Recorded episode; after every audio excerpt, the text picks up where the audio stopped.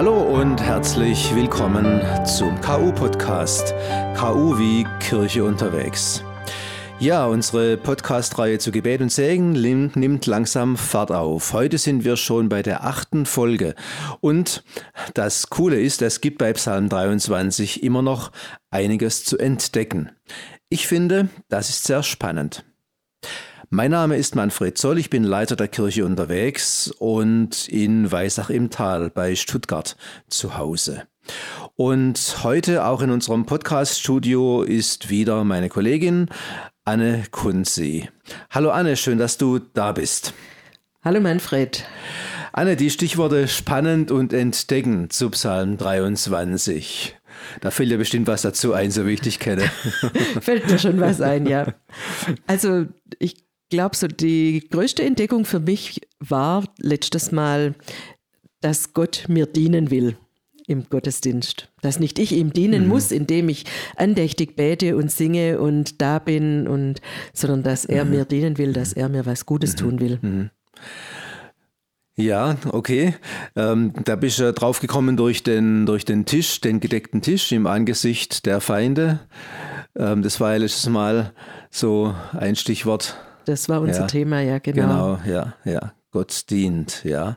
Der dienende Gott. Es war ja geradezu idyllisch auf der grünen Weide mit diesem Psalm 23 am frischen Wasser. Und dann hat sich's auch ganz gut angefühlt, unterwegs zu sein auf der Straße der Gerechtigkeit. Ähm, aber dann Ganz urplötzlich der Absturz, die Achterbahnfahrt. Man holt sich eine blutige Nase oder noch Schlimmeres. Und die Entdeckung, Christsein hat alles zu bieten und verschont vor nichts. Das ist Psalm 23. Ja. Aber auch das gehört zu Psalm 23. Christsein und der Glaube an Gott enthält die Gewissheit und die Möglichkeit, Du bist da und du tröstest mich. Ich habe das jetzt ja ein bisschen vermischt. Christsein und Psalm 23. Christ, der Psalm 23 stammt ja aus einer Zeit, als man das Christsein noch nicht buchstabieren konnte und dafür auch keine Worte hatte. Und trotzdem, es ist der Glaube an denselben Gott und das Vertrauen auf diesen einen Gott, um den es da geht. Du bist da, du tröstest mich. Und der Psalm 23 ja auch ein ganz wichtiger Psalm, ein ganz wichtiges Gebet für Christen. Ja, und dann am Ende dieser Schlucht und dieses Jammertals endlich der gedeckte Tisch. Lichtblick, Aufatmen und Leben. Aber auch an diesem gedeckten Tisch gibt es Feinde. Es gibt ihn nicht ohne die Gegner. Und darüber wollen wir uns heute unterhalten, über den gedeckten Tisch im Angesicht meiner Feinde. Wer sind meine Feinde? Und wie freundlich ist Gott eigentlich? Darum geht es heute.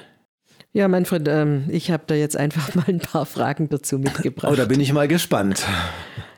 Also, wenn ich so durch eine Schlucht gehe und dann schon so richtig die Zunge mir raushängt und ich eigentlich nicht mehr kann, hätte ich da eigentlich nicht den gedeckten Tisch viel, viel nötiger, als wenn ich dann durch die Schlucht durch bin.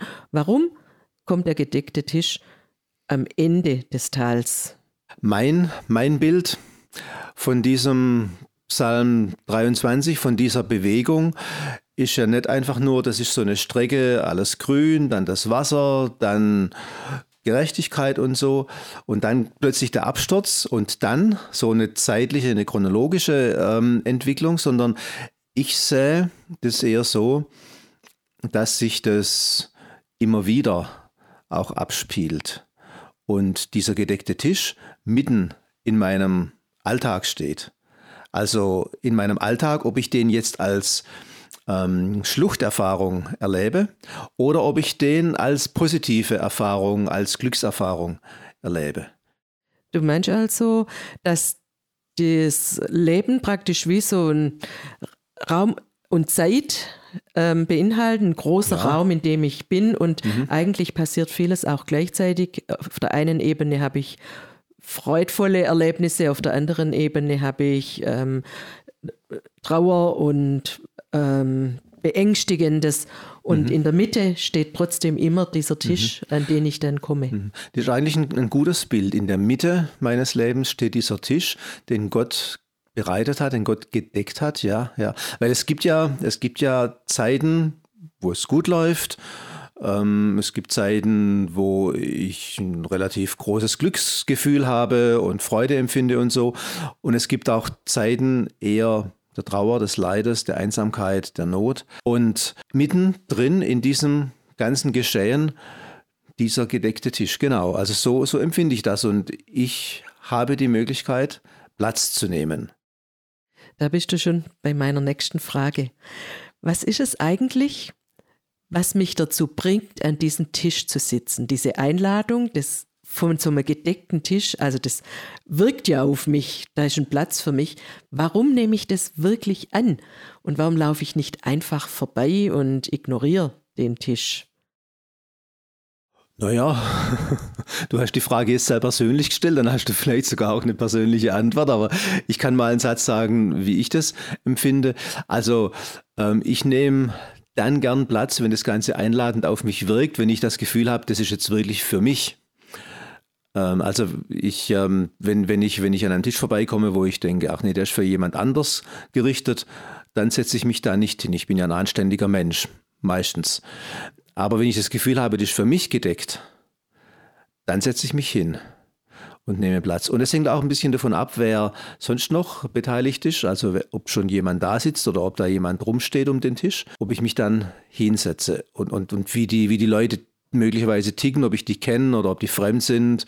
Ähm, je nachdem, wenn ich die gut kenne, dann setze ich mich schnell hin. Wenn die fremd sind, dann warte ich ein bisschen höflich, bis vielleicht jemand anders und äh, mich dazusetzen kann oder so. Was bringt mich dazu? Weil deine Frage, also das Gefühl, das ist für mich. Und ähm, auch die Überlegung, wer sitzt da noch dabei? Wer ist der Gastgeber? Ja, traue ich dem, ähm, dass er mir da was Anständiges auftischt oder bin ich da eher skeptisch. Ähm, so, also da, das sind so die, die Aspekte. Mhm.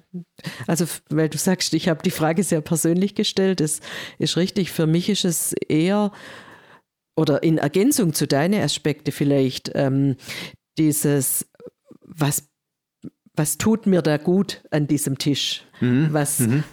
Also nicht mal von meinen Erwartungen aus, sondern einfach, was für ein Geschenk kriege ich da an diesem Tisch an Gastfreundschaft, an Erfrischung, an, also ja, macht sich da jemand Gedanken über mich und gibt mir da das, was ich brauche. Und das hängt vielleicht dann schon zusammen mit deinem, dieses, ist das wirklich für mich?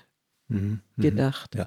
Also du steigst da schon ein bisschen tiefer ein, macht sich da jemand Gedanken über mich? Das könnte ja auch bedeuten, da weiß jemand, was du brauchst, da weiß jemand, was dir jetzt gut tut. Also brauchst du jetzt eher einen Schluck frisches Wasser, kühles Wasser oder brauchst du jetzt einen heißen Tee oder magst du gar, gar keinen Tee und trinkst lieber Kaffee ähm, oder ist jetzt eher so Richtung Feierabend, wo man auch ein Glas Bier trinken kann oder vielleicht sogar einen schönen Rotwein oder so. Mm, ja, also da macht sich jemand Gedanken das und wird ja, gibt dir das, was du jetzt brauchst. Ja, das wird ja einschließen, dass dieser jemand mich ganz gut kennt, dass der mich ja. vielleicht auch schon ein ganzes Stück begleitet hat ja. und mir dann jetzt geben kann, mhm. was ich brauche, was er erkennt, dass genau. ich brauche. Genau, in dieser momentanen Situation. Und wenn man da jetzt immer auch so ein bisschen mitlaufen lässt, ähm, es ist Gott, der laut diesem Psalm 23 der Gastgeber ist. Es ist ja nicht, irgendein, Tisch, nicht irgendein Tisch, sondern es ist ein ganz bestimmter Tisch. Es ist Gottes Gabe, Gottes Geschenk an dich. Ähm, hast du da nicht auch noch was äh, gedacht im Blick, wie muss ich mich darauf einstellen, wie muss ich mich vorbereiten? Ja, genau. Platz habe. Also das ähm, wäre dann auch eine, eine Überlegung, weißt du dann, wenn man so ein bisschen im christlichen Bereich unterwegs ist, auch immer, ja, und was muss ich ähm, bieten? Genau, was muss ich leisten, damit ja. ich diese Einladung überhaupt wert bin? Das mhm. ähm, muss ich, kann ich da einfach hinkommen und, und hinsitzen? Kann ich da jederzeit Platz nehmen? Brauche ich ähm, eine gewisse innere Haltung oder ähm, muss ich vor Dankbarkeit mhm. zerfließen mhm. oder mhm. wie? Und wie passt es aber zu dem, dass du vorher gesagt hast, es ist ein, ein Geschenk? Ja, genau. Wenn du jetzt so rumdenkst, ähm, was muss ich da bringen und bieten und ähm, was muss ich, wie muss ich mich innerlich drauf einstellen? Ja, ich glaube, dass uns da unsere Prägungen, was wir so erlebt haben, schon äh, und auch auf äh, geistlich-religiöser Ebene gesagt kriegt, bekommen haben, ähm, dass uns das ganz schön prägt und uns vielleicht dann auch im Weg steht, an diesem Tisch Platz zu nehmen. Mhm, mh. Vielleicht ist das so auch der erste meiner Feinde. Der, der erste Feind. Der erste Feind, die, der da so auftaucht. Die innere Haltung. Ja. Aha. Ich ähm, erwarte von mir, dass ich da mindestens ähm, anständig bin und auch ordentlich angezogen. Also wenn man jetzt einfach mal so ein bisschen auch von diesem, es ist ja, es ist ja ein Bild, das der, das der Psalm uns hier gibt. Und ähm, ich frage, ich suche da so ein bisschen nach der Konkretion dann auch, nach der Übertragung, nach der Bedeutung. Wo spielt das eine Rolle? Und dieses Bild, dieser gedeckte Tisch, der erinnert mich ganz stark an das Abendmahl.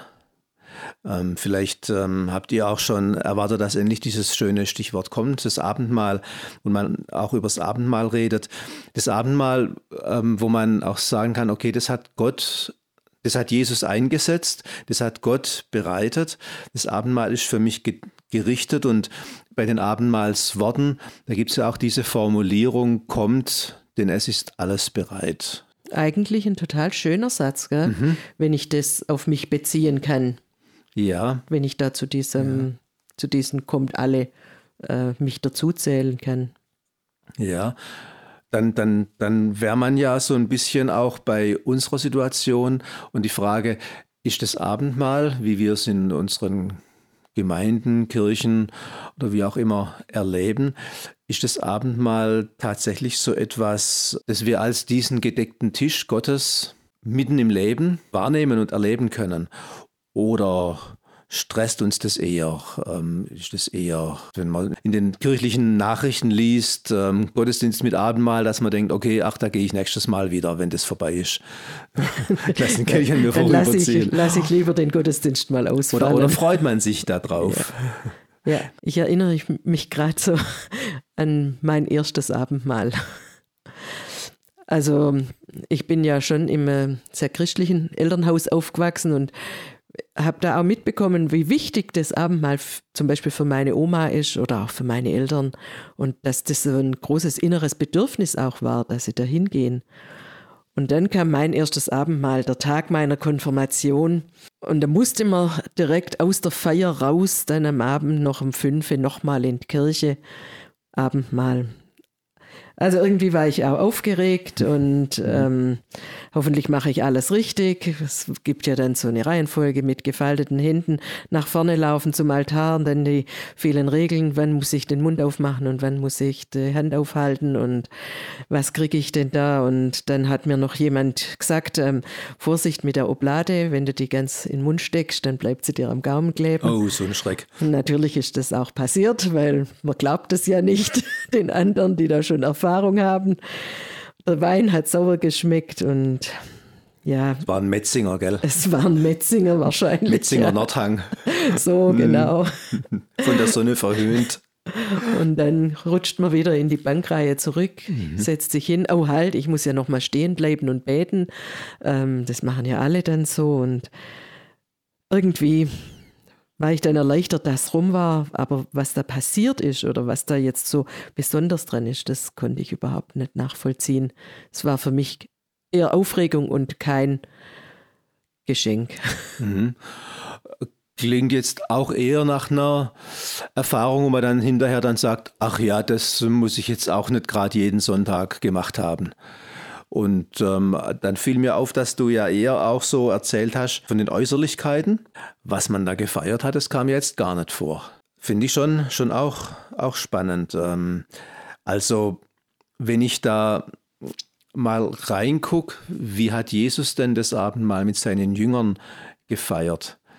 Ich meine, das ähm, als, also man, man, man geht ja dann auch so weit und sagt, ähm, Jesus hat das Abendmahl eingesetzt und wenn man an diese Geschichte rangeht und diese Geschichte mal liest und sich so vor Augen führt und versucht so ein bisschen ein Bild zu bekommen von dieser Geschichte, dann nehme ich wahr, die haben sich vorbereitet, den Raum und was man da so braucht und alles organisiert und gerichtet. Und dann war das Ganze ja aber eher deftig und vor allem voller Spannung. Spannung? Ja, da Warum? war eine, eine Riesenspannung beim, beim im Raum. Und, ähm, und dann passt der, der Satz von dem im Angesicht meiner Feinde eigentlich super dazu, denn wir suchen ja beim Abendmahl eher die ungetrübte Stimmung, die heile Welt, man will sich wohlfühlen, man will da was Erhebendes und Erhabenes erleben, ja, den Frieden und Einklang. Aber in diesem Raum bei Jesus, da war eine wahnsinnige Spannung. Da saß der Feind mit am Tisch. Mhm. Judas, mhm. der Verräter. Und äh, Jesus sagt es ausdrücklich vor allen anderen, einer wird mich verraten. Der muss eigentlich rot angelaufen sein. Das wäre mir so. so rot wie der so Wein gegangen. im Kelch so oder so. Ja. Wein. ja, vielleicht hat er sich auch im Griff, keine Ahnung.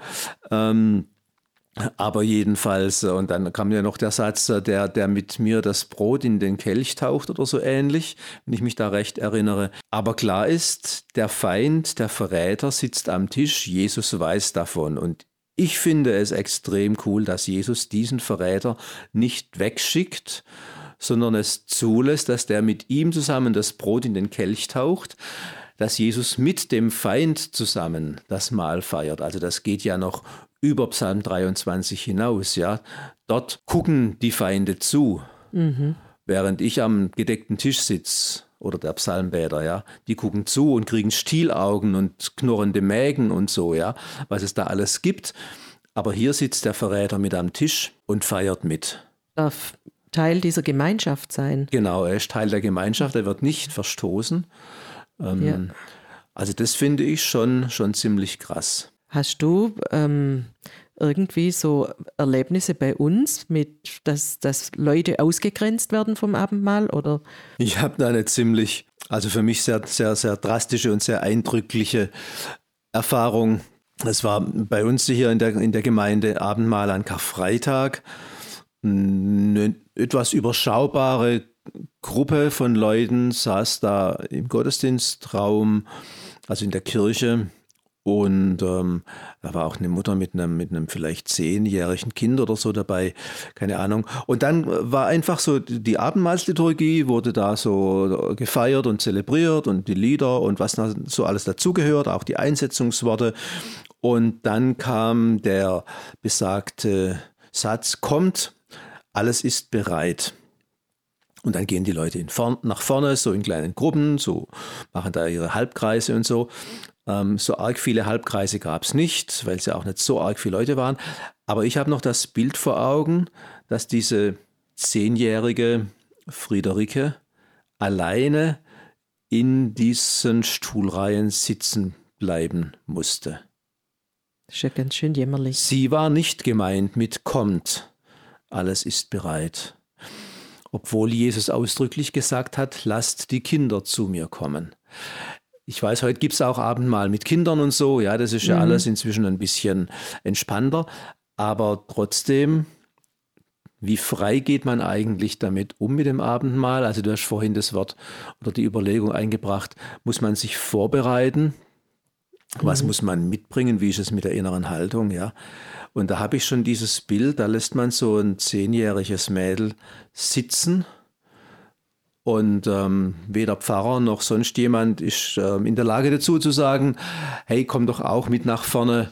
Du bekommst auch den Segen oder vielleicht auch die Gaben oder so, je nachdem, wie das liturgisch auch dann äh, kirchenrechtlich alles sauber ist. Aber ich frage mich schon, was haben wir aus diesem Tisch Gottes gemacht, der so festlich gerichtet ist und bereit ist, was haben wir aus diesem Tisch Gottes gemacht in unseren Liturgien und ist Christsein so eine saure Gurkenzeit oder ist es einfach nur pure Freude und Freiheit, die den Namen auch verdient? Und wenn ich ähm, Jesus und seine Jünger da betrachte, wie die miteinander Abendmahl gefeiert haben, natürlich, da war eine Riesenspannung im Raum, aber der Judas blieb dabei. Er ging erst danach, um sein Werk zu tun, sein verräterisches.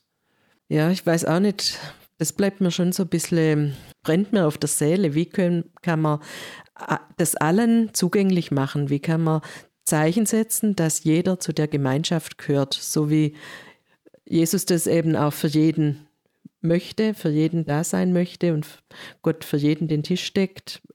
Ähm, wie können wir das mhm. als, als Kirche auch dann umsetzen? Mhm. mhm. Also ich habe da auch eine ganz, eine ganz positive Erfahrung. Das will ich auch kurz sagen, ähm, dass es nicht alles so, so negativ und kritisch ja, da bleibt. Ja, ja, eine ganz, eine ganz positive Abendmahlserfahrung. Ähm, es war an einem am, am, Campingplatz bei der Kirche unterwegs, Ferienprogramm am Campingplatz, Gottesdienst haben wir da gefeiert. Da war sogar dann auch ein richtiger Pfarrer dabei in dem Sonntag mit Abendmahl. Und es war von vornherein klar, die Kinder werden beteiligt. Und dann saß ähm, in, also wir haben das dann auch so gemacht, dass äh, die Gaben durch die Reihen gereicht wurden. Zuerst das Brot. Und ähm, neben mir, das saß die Alexandra und ihre Mutter. Und als das Brot zu Alexandra kam, das Brotkörbchen, da hat die Alexandra ihre Mutter ganz groß angeguckt. Die Alexandra ist behindert mit Trisomie 21. Mhm. Von daher hat sie auch eher ein bisschen verzögerteres, verzögerteres Verhalten, hat dann, vielleicht so 12, 13 Jahre alt damals, und hat dann sehr fragend ihre Mutter angeguckt und die Mutter hat ihr zugenickt. Du kannst dir nicht vorstellen, wie die Alexandra gestrahlt hat. Das kann ich mir wie vorstellen. Wie die gestrahlt hat und wie die schnell in das Brotkörbchen gegriffen hat und das Körbchen dann weitergereicht hat und ein Brotstück für sich rausgenommen hat und es dann auch gegessen hat, wie die gestrahlt hat. Und dann kam der Kelch und sie hat auch etwas davon bekommen. Ja, also die Alexandra hat nicht verstanden, was da inhaltlich bei dem Abendmahl gefeiert wurde. Die, sie hat die Liturgie irgendwie war auch recht, aber was da jetzt genau theologisch passiert und abläuft und was das Abendmahl in den Dogmatiken und so bedeutet, das hat sie nicht verstanden. Aber, Aber sie, sie hat, verstanden, was es für sie bedeutet. Dass sie dazugehört. Ich gehöre dazu. Ja. Genau. Da kann ich mir so richtig vorstellen, wie da in dem Gesicht die Sonne aufgeht. Ja. Und was das auch für so ein Herz bedeutet, für so einen Menschen bedeutet, ähm, ich gehöre dazu. Ich gehöre vollgültig dazu. Vieles kann ich nicht machen, was hier so geht, und an vielen Stellen bin ich außen vor, aber hier gehöre ich ganz dazu. Und das ist Abendmahl, finde ich. Mhm. Und vielleicht entsteht dann aus dem raus auch so ein Bedürfnis, wie meine Oma das eben mir beschrieben hat, das Bedürfnis, an diesem Abendmahl teilnehmen zu dürfen und dabei sein zu dürfen. Ich erinnere mich da auch, das war auch in Goren auf dem Campingplatz, wir haben Abendmahl gefeiert und haben das, glaube ich, nicht plakatiert, aber am Anfang vom Gottesdienst ähm, dann erklärt, dass wir das am Ende machen wollen. Und während der Predigt ist ein älterer Herr aufgestanden und zum Zelt raus. Und ich dachte für mich, oh je, den haben wir jetzt verkretzt. Mhm. Der, der geht jetzt, der kann das irgendwie nicht aushalten, dass man dann jetzt da auch noch Abendmahl feiert. Und pünktlich zum Abendmahl kam er mit seiner Frau zurück also hat dann seine Frau geholt. Er hat nachher gesagt, ich musste meine Frau holen, weil sie hat auch das Bedürfnis, mhm. beim Abendmahl dabei zu sein. Mhm. Und dann mhm. haben sie gemeinsam mit uns das mhm. gefeiert. Und mhm. das fand ich sehr schön, dass er da für sich auf die Predigt verzichtet hat, um dann sie mhm. dazu zu holen. Predigt verpasst, aber Frau beim Abendmahl dabei gewesen. Genau, und die ja. Gemeinschaft erlebt und den Segen mitgenommen. Ja. Positive Erfahrungen gibt es da schon. Und ich denke, ähm, die machen viele. Aber für, wie gesagt, für mich ist so das mit der, mit der Form und was es dann auch so gibt. Also ich frage mich da schon manchmal auch, wenn man so sagt, kommt und sät. Nee, kommt und schmeckt, wie freundlich der Herr ist. Das ist ja auch so eine Formulierung, die in der Abendmahlsliturgie vorkommt. Kommt, nee, schmecket und säet. Jetzt habe ich es ja. Schmecket und säet, ah, wie freundlich hat, der Herr ist. Hat noch ein bisschen gebraucht. Schmecket und säet, wie freundlich der Herr ist.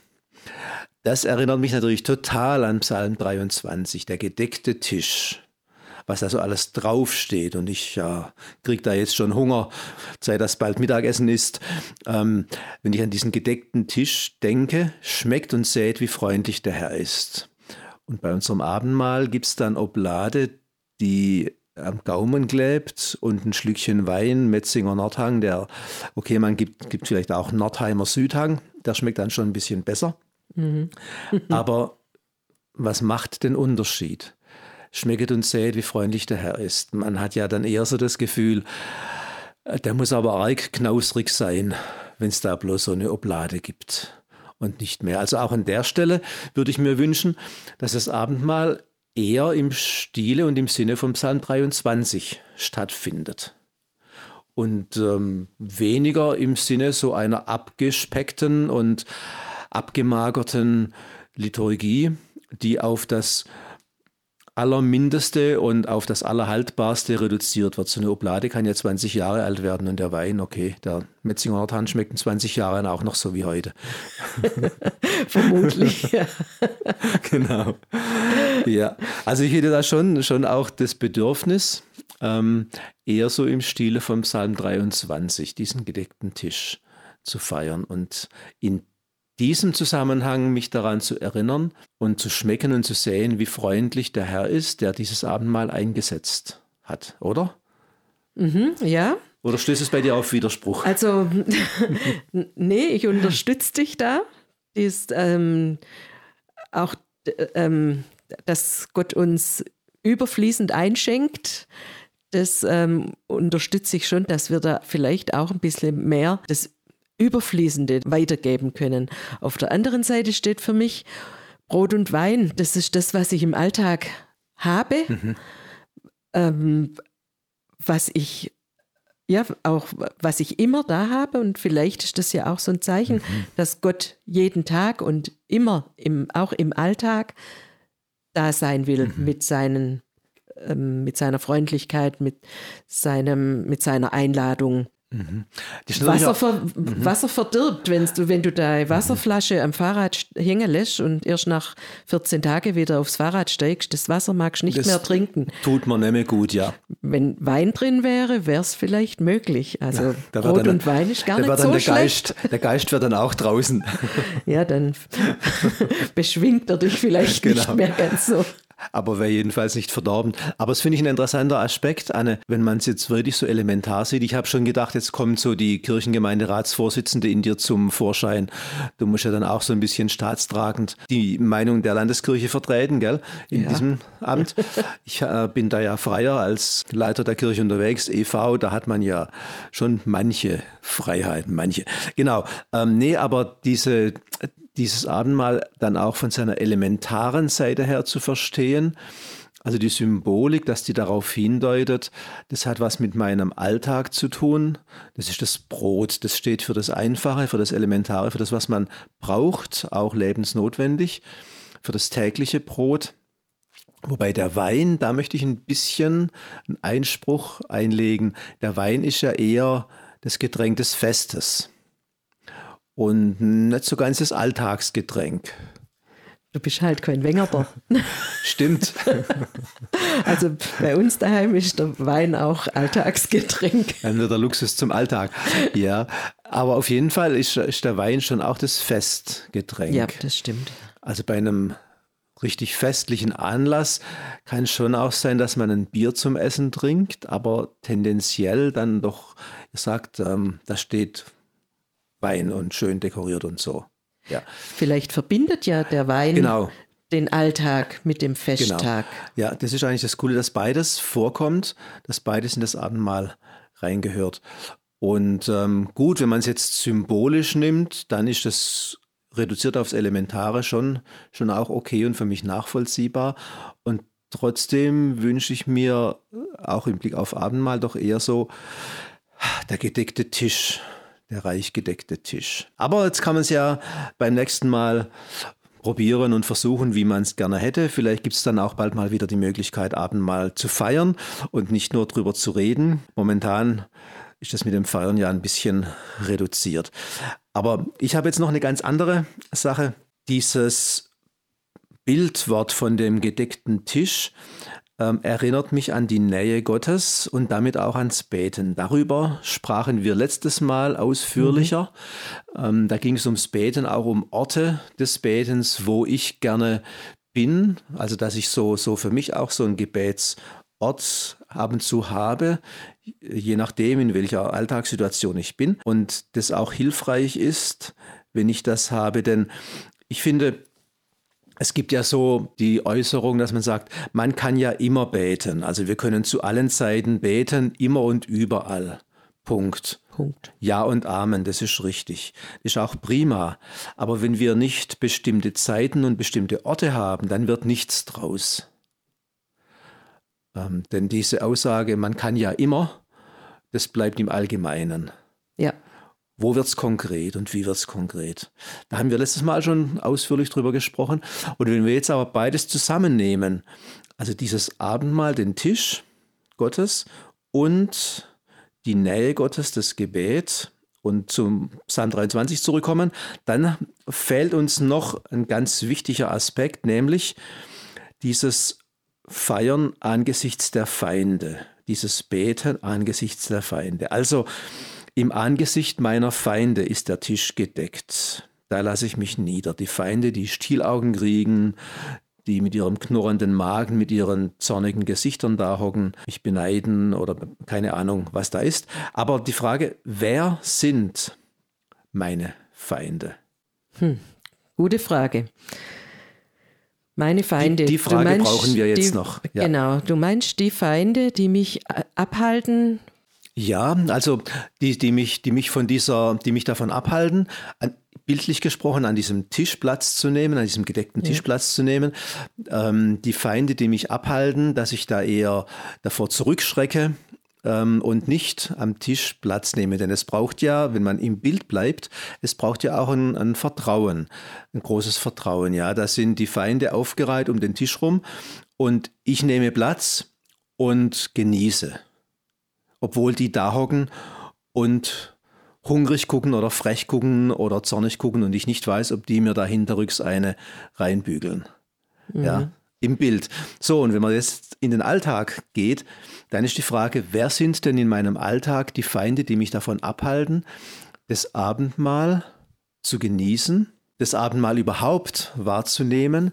Wer sind denn die Feinde, die mich davon abhalten, die Nähe Gottes zu suchen? Also mich im Vertrauen an ihn zu wenden, zu beten, einen Ort aufzusuchen, einen Ort zu definieren und einen Anlass zu nehmen und das Gebet und ins Gebet zu gehen. Was hält mich davon ab? Also ich ähm, hatte gestern Abend ein Telefonat mit einer mit einem jungen Gemeindemitglied, ähm, die mich in meiner Eigenschaft als Kirchengemeinderat äh, sehr scharf angegriffen hat. Ähm, es ging um, um Themen der Gemeindeführung. Und wir sind eigentlich nicht im Guten aus diesem Telefongespräch rausgegangen.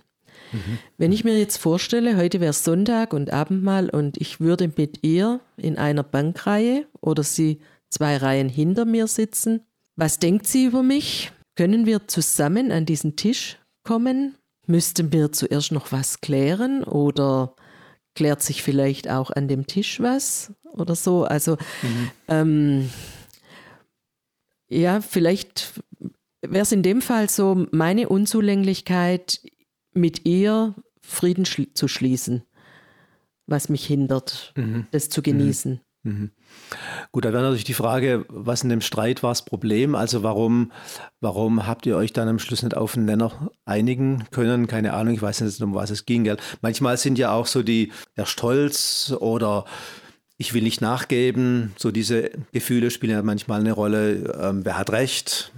Jetzt ja, genau, so. es waren sehr festgelegte Positionen. Und ähm, Manchmal kann man ja auch nicht aus seiner Rolle raus dann und muss der Rolle gerecht werden. Ähm, aber egal, was hält mich davon ab, Gottes Nähe zu suchen, dieses Abendmahl zu genießen, sage ich, auch in mhm. aller Bescheidenheit, wie es daherkommt mit Oblade und Wein und so. Was hält mich davon ab? Es können solche Situationen sein, Streit mit anderen oder eine Auseinandersetzung, ein Disput mit jemand anderem. Ähm, Manchmal führen solche Dinge ja auch, wenn man es jetzt mal ein bisschen längerfristig aussieht, zur Verbitterung, zur Verhärtung. Ja, da ist irgendwo der Wurm drin zwischen ein paar Leuten in der Gemeinde und es führt zur Verbitterung, zur Verhärtung, dass man dann nicht mehr bereit ist, sich mit dem um diesen Tisch des Herrn zu versammeln, also sprich miteinander zum Abendmahl zu gehen. Man schafft es nicht mehr. Ähm, man meidet es dann. Und wem dient es? Dient es dem anderen? Dient es mir? Wem hilft's? Oder auch manchmal sind es ja auch die politisch unterschiedlichen Ansichten. Also ich weiß noch gut, ich habe es noch gut im Ohr, wie, wie jemand zu mir sagte, bei uns im Ort, da ist von einer bestimmten Partei ähm, so ein, ein, ein Vorstandsmitglied und der drängt sich bei der Kirche, wenn da so ein kirchliches Fest ist, immer nach vorne mhm. und verkauft dann allen die Wurst ich bring's nicht über mich, von dem die Grillwurst zu kaufen. Mhm. Ist zwar jetzt nicht Abendmahl Grillwurst, gell? Könnte man ja auch ja, mitnehmen, ja aber, vielleicht auch mal schön. aber im Grunde ja eine ähnliche Situation, ja. ja. Was hält mich davon ab, in der Gemeinde auch die Gemeinschaft zu erleben, also auch in der Gemeinde die, Geme die Nähe Gottes zuzulassen. Was für Situationen, was für Dinge, das sind manchmal so, so Haltungen, Verhärtungen, die entstehen. Mir fällt ja gerade äh, ein, wenn Menschen untereinander verstritten sind, dann holt man sich oft einen Mediator dazu, wenn sich so das nicht mehr alleine klären mhm. lässt. Nachbarschaftsstreite mhm. oder äh, Ehestreite oder sonst was. Ja, das ist so die sozialpädagogische Variante. Ja, genau. Ja. Aber warum können wir das nicht auf den Tisch des Herrn übertragen? Warum können wir Gott nicht als Mediator dazu holen? Das wäre ja vielleicht mhm. so ein ganz guter Ansatz, mhm. gemeinsam an diesem Tisch zu sitzen mhm. und uns von ihm helfen zu lassen. Und wie geht es praktisch? Das würde bedeuten, dass einer, der das vielleicht erkannt hat, ähm, auf den anderen zugeht und sagt, mhm. ähm, wir zwei kriegen das im Moment nicht hin. Wir zwei haben so unterschiedliche Positionen, tun uns schon schwer, uns gegenseitig zuzuhören. Mhm. Aber vielleicht wäre es hilfreich, mhm. wir würden uns da einen Mediator, wir würden mhm. uns Gott als Helfer dazu mhm. holen. Also die Frage war ja, ähm, was sind die was, Feinde? Was sind die Feinde genau? Und ich denke oft, ähm, dass wahrscheinlich ich selber mein größter Feind bin. Also, dass ich mir selber zugucke, wenn ich da an diesem Tisch sitze oder bevor ich Platz nehme. Und dass ich mich selber davon abhalte. Also meine, meine Haltungen, meine, meine Voreingenommenheit, meine Erwartungen, meine Zweifel, mein Selbstmitleid, dass da vieles mitschwingt, das mich davon abhält, das Gebet zu suchen, manchmal auch einfach nur das nachdenkende, suchende Gebet oder auch das erzählende Gebet, so nach dem Motto, hey Gott, ich will dir mal was erzählen, auch wenn ich weiß, dass du es ja schon alles weißt. Aber macht ja trotzdem Sinn, dass ich selber mein größter Feind bin. Also dass es gar nicht nur die anderen sind oder die Streitigkeiten oder die Verhärtungen, die es gibt zwischen mhm. den verschiedenen Leuten, sondern ich selber mir da im Weg also auch bin. Meine Ansprüche an mich selber. Ähm, ich muss also dieses einfach, Gott, ich erzähle dir mal, mhm. darf ich so überhaupt beten? Mhm. Ähm, muss ich da nicht wohl gestellte Worte finden und vielleicht auch der Pfarrer erst ja. fragen, ob ich so beten darf oder so. Worte vom Pfarrer absegnen lassen. Ja, genau. genau ja. Ähm, so selbstformuliertes nee, Laiengebet ja, ja. Nee, wir haben ja überhaupt? keinen Index. Ja. genau. Ähm, mhm. Und dann vielleicht aber bei mir auch so dass ich nicht zur Ruhe kommen kann, mhm. dass noch so viele Aufgaben anstehen, mhm. dass ähm, so abgelenkt werden. Da, ja, und dass ich mich vielleicht auch gern ablenken lasse. Mhm. mhm. Also ich frage mich auch, was für eine Rolle spielen die Enttäuschungen, die ich erlebt habe, die Enttäuschungen mit Gott, die Enttäuschungen mit mir, die Enttäuschungen mit anderen, wenn es darum geht, ähm, dass ich mich abhalten lasse vom Gebet oder auch vom Abendmahl, die Enttäuschungen, die ich da erlebt habe, dass das ja vielleicht doch gar nicht so erhabend und toll ist, so mit Oblade und saurem Wein. Mhm. Enttäuschungen, ähm, die mich dann verfestigen und ja, oder vielleicht auch die Angst, wieder enttäuscht zu werden, wenn ich was wenn ich ein, ein, ein Thema, ein, eine Bitte, ein Problem habe, das ich Gott vortragen würde, mache ich das nicht, verzicht, lasse ich das lieber bleiben. Ja, vielleicht auch so die, die Erfahrungen, dass man verletzt wurde in, in dieser Gemeinde, in mhm. dieser Gemeinschaft, mhm. von Menschen verletzt wurde, ausgegrenzt wurde. Mhm. Begebe ich mich dann da nochmal hinein? Mhm. Mhm. Ja. ja. Also das, das heißt, es ist ein ganzes Konglomerat, ganz verschiedene Aspekte, die damit reinspielen in diesen kleinen Satz im Angesicht meiner Feinde. Die Feinde, wirklich Menschen, die zerstritten sind, Menschen, die nicht miteinander können im Moment, aber auch das, was in mir vorgeht und sich in mir abspielt, gehört da mit dazu und äh, könnte es das sein, dass mich davon abhält. Wenn wir jetzt nochmal an den Anfang zurückgucken, Anne, da hatten wir ja die Frage, wäre es nicht gut, wenn wir diesen Tisch mitten in diesem Todesschattental hätten? Ja, genau, das war die ursprüngliche Frage. Das war nämlich Frage. die ursprüngliche Frage, ob das nicht ganz praktisch wäre, weil man sich dann stärken, weil man dort ja Stärkung am nötigsten braucht und Trost am nötigsten braucht. Ja. Und das, was wir jetzt gerade gesprochen haben mit den Feinden, da sind wir eigentlich mitten in diesem Todesschattental, oder? Eigentlich schon, ja. ja. Weil das war äh, meine Feinde, also meine inneren Feinde, die Feinde, die ich mir, die in meiner Person auch liegen, die sind mir ja mhm. immer am nächsten. Genau. Die habe ich dabei, egal ja. ob es gerade ganz düster ist oder ob's, ähm, ob ich oben auf dem Berg stehe. Mhm, genau. Und das heißt, dass dieser gedeckte Tisch keineswegs weltfremd ist dass der Glaube, das Christsein sich mitten in der Welt abspielt, in den Herausforderungen, Auseinandersetzungen, ähm, Feindseligkeiten, natürlich auch mit allem Positiven, was wir erleben, dass dieser gedeckte Tisch mitten im Leben steht, also mitten in diesem Todesschattental. Mhm. Vielleicht können wir jetzt zum Schluss noch einen Blick darüber hinaus werfen oder noch einen anderen Aspekt mit einbringen.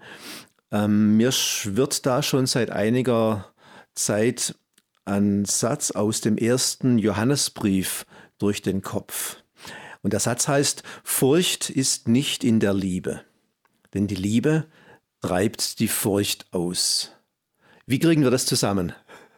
Das beschäftigt dich. Das beschäftigt das mich, hatten, ja. Haben wir ja schon mal angerissen im letzten Podcast, ähm, aber ich sehe, dich beschäftigt das. Ich finde das ein genialer Satz, der, der mich immer wieder herausfordert, ja. ja. ja. Und wie kriegen wir das jetzt zusammen? Furcht ist nicht in der Liebe. Also von der Furcht, von der Angst, von der Enttäuschung hatten wir gesprochen.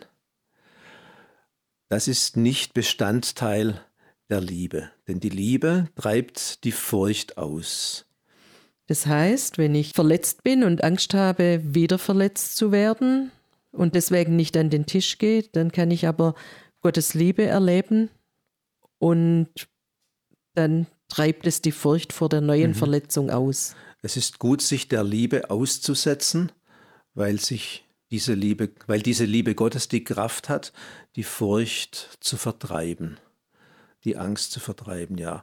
Also, wie macht man das? Sich der Liebe aussetzen. Das ist ja das, wie kriege ich meine Feinde dann in den Griff? Die Feinde kriege ich nicht in den Griff, indem ich sie versuche zu ergreifen, sondern indem ich mir bewusst mache, dass ich im Einflussbereich der Liebe Gottes lebe. Ich stelle mir vor, dass ich dazugehöre.